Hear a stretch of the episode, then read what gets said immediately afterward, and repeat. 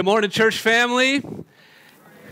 It's, uh, it's Father's Day, and uh, so as a father, I just sort of want to uh, pull rank here and just lay down a couple of dad jokes, if that's okay. Um, if, you, um, if you're unfamiliar with, with dad jokes, what happens is the dad says something hilarious, and for some reason, everyone else groans, okay? So I'm gonna say something absolutely hilarious, and then you're all gonna groan, okay?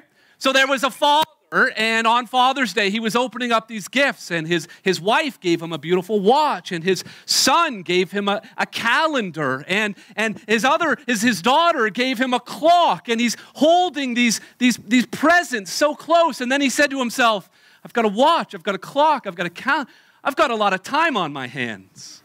I heard laughter there from someone that wasn't a dad, from someone that wasn't a dad. So I think we're, we're, we're doing well. I, I, came up with this invention. I thought, wouldn't it be great if you could have a watch and a calendar that was a part of your belt? You know, we always, uh, you know, used to put our cell phones and our pagers on our belt. Why not have the calendar? You could just know, you know, July, August, September, all around your belt. And then I just realized, you know what? That's just a waste of time.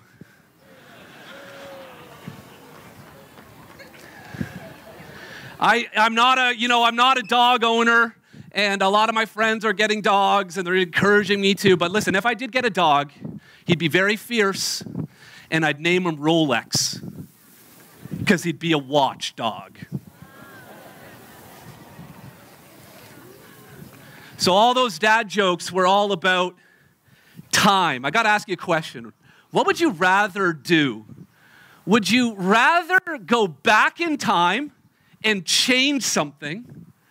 Or would you rather go forward in time and figure out what's going to take place. This is, this is, you know, this is Marty McFly. This is the difference between Back to the Future 1 and 2. Would you rather go back in time and change something or go forward in time to find out what would happen? You know, every generation, my generation had Back to the Future and Bill and Ted's Excellent Adventure. Excellent, right? These time traveling stories. Other generations, you had Planet of the Apes and you had Doctor Who in that police box photo booth thing traveling through time. This next generation is trying to follow Loki through this time variant agency and the Infinity Stone. And why do the comic books have to go into time travel too? But we're all fascinated by this idea of could I somehow change the past? Could I somehow know what was going to happen in the future? The passage that uh, Roy, one of our elders, read before uh, I got up here is from James chapter 4. And it's, it's, it's a passage about tomorrow. How do we think about tomorrow? What are you going to do tomorrow? What are your plans for tomorrow? Three of three, three sort of major categories kind of define how different personalities think about tomorrow. Some of us are planners and we plan so much we border on presumption, like, like the people in this passage that James is describing. So tomorrow is something that we can brag about. It's, some, it's like it already happened. We are so in control of our lives that we know what's going to take place already. So tomorrow could be something that we boast about. Tomorrow could also be something that we're very anxious about. We're always concerned that looming right around the corner, something terrible could happen. And so we stay up all night or we spend all day worrying about tomorrow. And then there's a third category the, the procrastinators. We think that tomorrow is the time to do what we should be doing today. You see, how we think about tomorrow tells us a lot about what we think about God and how we relate to God. What we're going to find today is that when we plan for tomorrow, we must recognize and remember that we're not in control and that we must submit and surrender to the one who is. We got to recognize and remember that we're not in control. The person that is planning, the person that is worrying, and the person that is procrastinating all three groups of people are all acting as though they're the ones in charge. The prideful planner, the presumptive person, they think they're in charge and they're going to have success tomorrow.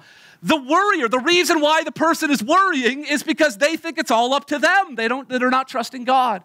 And the person that's procrastinating thinks that they can define their own schedule and however things want to go, they can define it for, for themselves. So, as we dive into James chapter 4 today, we're going to take a look at our plans, we're going to look at the future, we're going to look at our own lives, and we're going to look at the Lord. We're going to look at the future, we're going to look at our lives, and we're going to look at the Lord. James had already warned us about the wisdom of the world versus the wisdom that comes down from above. That was chapter 3, verse 13 to 18. Then he asked the question Are you going to be a friend of the world or a friend of God. That was chapter 4, verses 1 to 12. Now, if you are going to be a friend of the world, if you're going to follow the wisdom of the world, then you're going to plan like the world. You're going to plan like these people in James 4. But if you're a friend of God and following the wisdom of God, the way that you plan doesn't mean that you doesn't mean that you don't plan, but the way that you plan changes significantly. So I want to share with you guys today three characteristics of, about the uncertainty of the future. Three characteristics of a good plan three characteristics. Kids, show me the number three, okay? So, right now I'm gonna start with number one. Show me number one. All right, so, and then I'm gonna tell you to show me number two. And then when I'm at three, it's almost go time, all right? We're almost done. One more song, and then we're, we're through. So, here's number one it has to do with the uncertainty of the future. The uncertainty of the future. He says, Come now, you who say, Today or tomorrow we will go into such and such a town and spend a year there and trade and make a profit. Yet you do not know what tomorrow will bring. This sounds like a staff meeting. This sounds like a business plan. This sounds like an elevator pitch. Here, here's what we're going to do. Here's the plan. Here's the vision. Here's the strategy. We're going to go to such and such a town. Market expansion. we we've done enough business here. We need to go into other markets. We've got a travel itinerary. We're going to go here and then there. We're going to trade and make a profit. There's revenue projections. There's forecasting that's taking place. This sounds a lot like the parable Jesus told in Luke 12 where the guy he has such a big harvest and he's making these plans to build bigger barns. And then God shows up in his life and says, Your life is over today. What about your barns now? What about your plan now? And that's what James here is getting at. And then they, their plan goes beyond tomorrow. It, it says, We'll spend a year there. They're, they think that they're going to have all of this success that's going to go on for 365 days. But then James says at the beginning of verse 14, You don't know what tomorrow will bring. Everyone, right now, just take your hands and cover your eyes. All right, kids, make sure your parents are doing it. Don't do it to someone you're supposed to be physically distant from. Cover everyone's eyes. What can you see? Nothing. That's our view of the future. We can't see the future. We are ignorant in terms of the future. Remember, we were all having a great time in the middle of March in 2020. We had a church potluck here on a Sunday night. We were going to the movies and having restaurants. We had all the toilet paper we thought we needed, and we had plans of what we were going to do the next day. We didn't know what tomorrow would bring. And here we are you know, this is the first time our church family has been together, all together since March. We don't know the future. And how many different ways have we tried to get together as a church family, right? Uh, 30%, 15%, groups of 10, indoor, outdoor, like, because the plan is always changing, always morphing. We have never known what tomorrow will bring. Parents and kids trying to do school, right? It's always changing. We don't know what tomorrow will bring. We're ignorant about tomorrow. We're blind to it. We can't see it. Many of us had travel plans, had wedding plans, had plans to welcome a new baby, and expected the family to be all around for all of those milestone events. We had career and educational aspirations. We had athletic contests and scholarships that we were shooting for. We had business plans, but we didn't know what tomorrow would bring. I mean, how relevant is it that God would have us on this passage, on this day, the day where everyone, when you signed up, I know you did it, you clicked register, you said one vehicle, and then you went right over to the weather network, didn't you? You went right over and said, Is this actually gonna happen? What if it rains? What? And we didn't know. We didn't know. I got up uh, yesterday morning and uh, I, I live two doors down from a former a farmer and uh, he was watering his grass. He had his, and I just do what the farmer does. When it comes to grass, I just do what the farmer does. So I went out and watered my grass. Now my other neighbor comes over and says, ah, 80% chance of rain this afternoon. Uh, you know, that's kind of a waste of time. And I'm like, well, you know, the farmer, you know, Dick two, two doors down, he, uh, he, he was doing it. So I'm, he's like, I don't know. Then the kids are playing, they start to get hot. The kids say, Hey, can we run through the sprinkler? So again, I get the sprinkler out on the front lawn. I'm looking at my neighbor. He's looking at me. He's saying, It's to rain. Your, your, your lawn. And then 80% chance of rain yesterday? Didn't rain at all. Not a drop. We, oh, there's a little bit. Thank you, Abel. There was a little bit of rain. But I was still right in principle. I've missed having you here, Abel. It's great. You see, many of us struggle with the sin of presumption. We act like we know what's going to happen, and that's these people, right? Today, tomorrow, we're going to go here, we're going to do this, it's going to be great, a year, a year, profit, all of that. But again, there's other ways of thinking about the future. There's the anxiety way. Remember what Jesus said in Matthew 6:34. Well, don't worry about tomorrow. I mean, today's got enough to worry about, right? He says, sufficient for the day is, is, is the worry in and of that day. You don't know. You might be worried about tomorrow. Tomorrow could be the best day of your life. And you wasted all of today worrying about something that you're blind to. You just don't know what is going to happen. And then the procrastinator. You might have health and strength to do the thing you know you need to do today. You don't know if you will have that health and strength tomorrow. How many, how many funerals have you been to? I know I've led funerals, people far healthier than me, people far younger than me, far stronger than me, had their whole life in front of them, and yet I am standing with their parents and their brothers and sisters and their loved ones. And listen, it's, it's, it's always sad when a family member dies if they're nine years old or 90 years old or 19 years old. But we don't know what tomorrow will bring. And so we can't procrastinate on the things that truly matter. That leads us to our second point. Remember, kids, I got three points. I just did one. Here comes number two. Show me number two, kids. Here comes number two. All right, so the second point is this for grown-ups the brevity of our lives. Kids, you're probably asking your parents, what does brevity mean? Ask them, what does brevity mean? Brevity means short, brief. And I know some of you are thinking, I hope this is getting hot. I hope this sermon is, has some brevity to it. And uh, I, I'm feeling you, trust me. And we need to understand what this passage says about the brevity of life. He says, What is your life in verse 14? He says, You are a mist that appears for a little time and then vanishes. You are a mist that appears for a little time and then vanishes.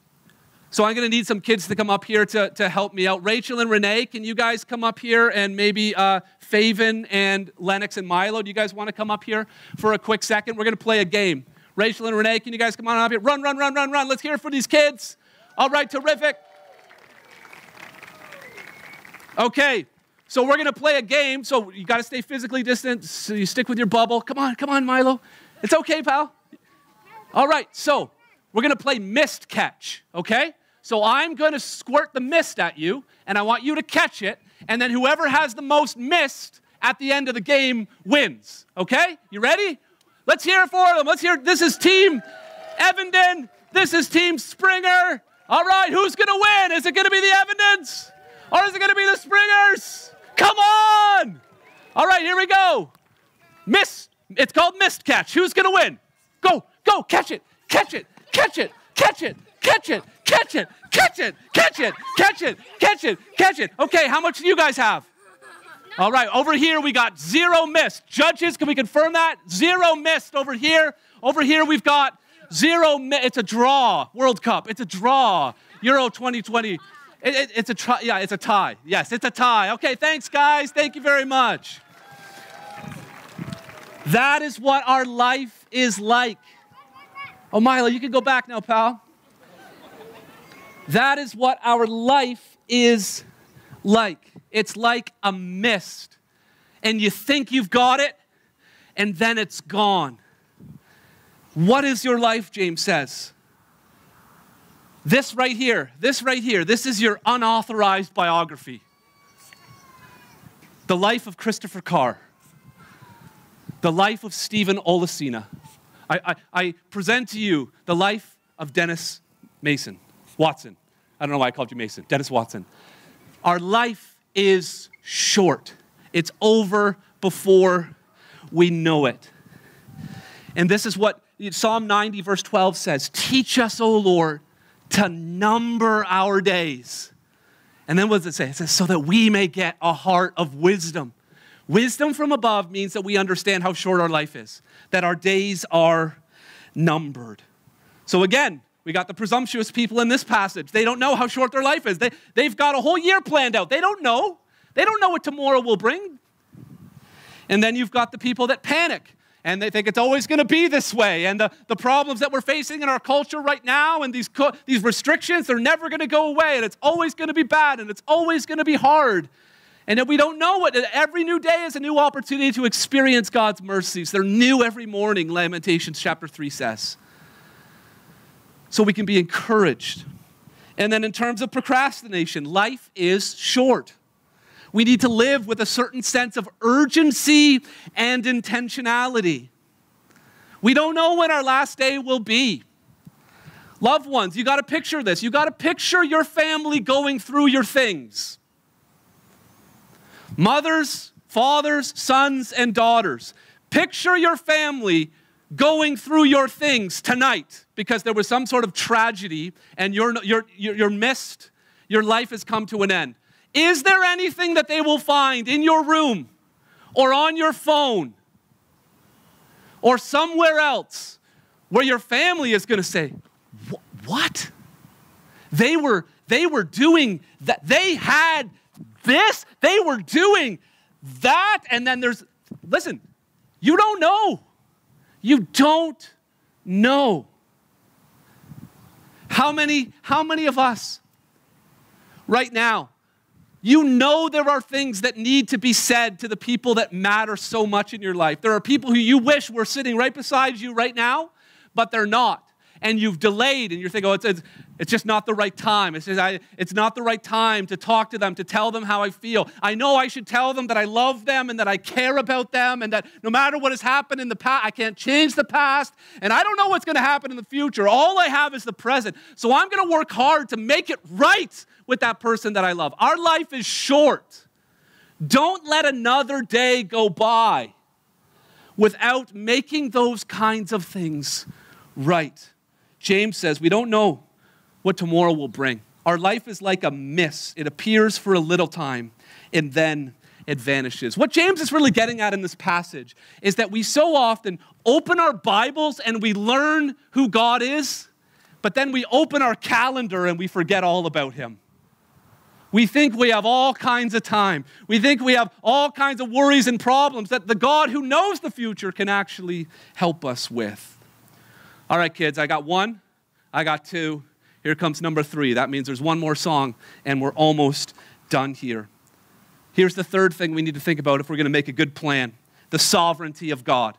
The sovereignty of God. So, we're talking about the uncertainty of the future, the brevity of life, and then thirdly, the sovereignty of God. It's the sovereignty of God that has allowed us to gather here as part of His will, part of His plan for us to be gathering in this way. He says in verse 15, instead, you ought to say, if the Lord wills, we will live and do this or that. Notice he doesn't take life for granted. He doesn't say, if the Lord wills, we'll do this or that. He says, no, if the Lord wills, we'll live. So if, if God chooses that I wake up tomorrow, hallelujah, I got a little more mist to work with. But then he says, then we'll do this or that, all if the Lord wills. Remember what we're supposed to pray in Matthew 6, verse 10 Your kingdom come, your will be done. I don't have time to read these, but Proverbs chapter 16, 9, Proverbs chapter 19, 21 both share that we make plans, but God's plan overrules all. We will live that's how we ought to plan in light of the sovereignty of God. If the Lord wills. We, we can make plans. I mean, an event like this doesn't happen without planning, okay? Thank God for the people that planned out where to put the X's and how to build this stage and how to make it so that people can be seen and heard. Planning is good. Don't, don't get me wrong. I'm not saying that there's something wrong with planning, but when our plans involve panicking, presumption or procrastination. That's the problem. When we plan like there is no God, when we plan like we are somehow the ones who are in control, that's the issue. We need to plan in pencil and bring our plans before the Lord.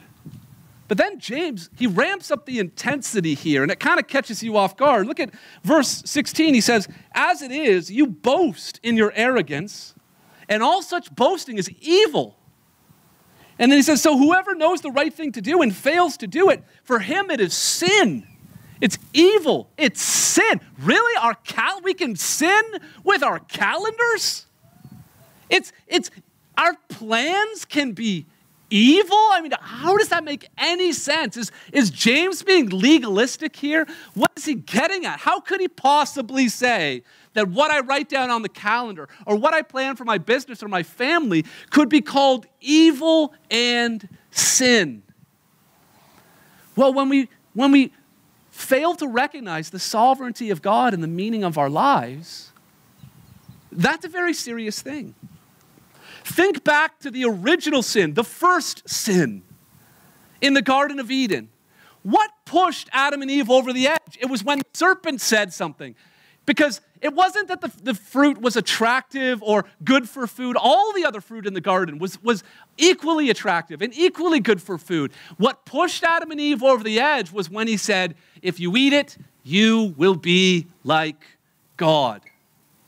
Here's the thing when we get our planning wrong, when we think about the future in a worldly way and not in a way that leans on the wisdom from above, it is evil because we start acting like we're God. Look at this passage.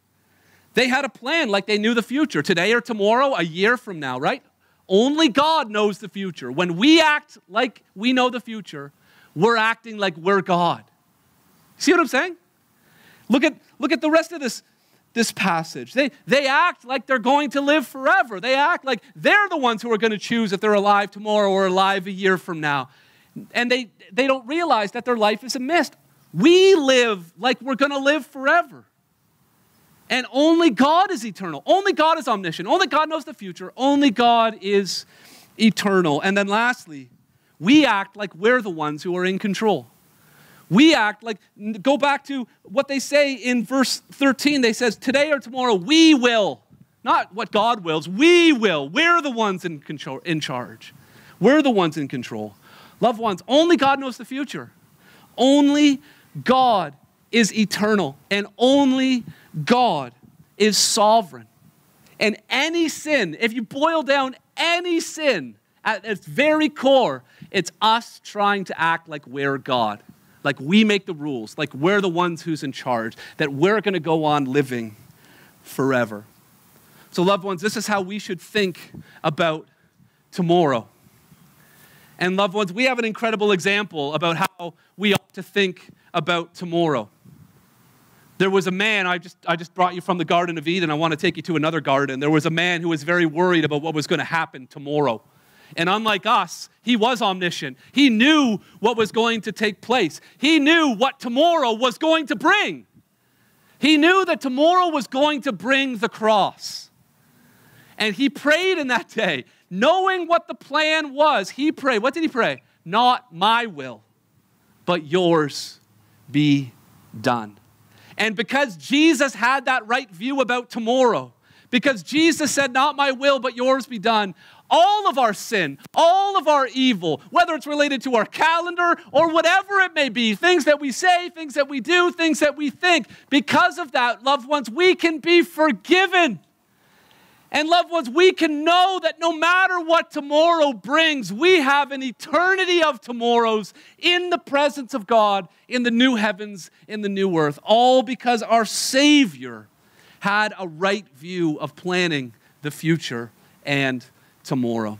So I want to invite the worship team to come uh, up again. I'm just going to close uh, our time now in prayer. We're going to sing a one more song, and this song has a line in it.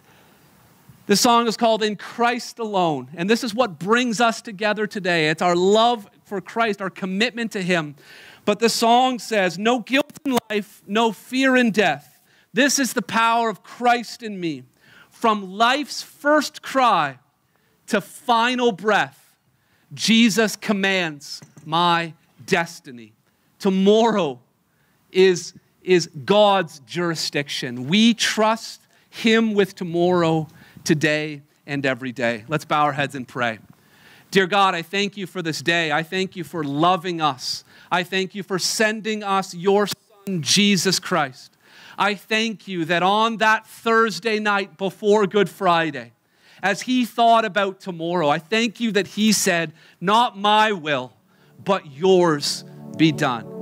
God, help us in our planning, help us in our thinking, help us in our speaking and our thinking, Lord, and our actions, God, to honor you. And when we think about the times where we have failed yesterday and even failed today, Lord, God, help us to keep our eyes on tomorrow. Help us to keep our eyes on the fact that because of what Christ did 2,000 years ago, our future is secure for those who have placed their faith in Jesus Christ. Lord, we love you and thank you. In Jesus' name, amen. Amen.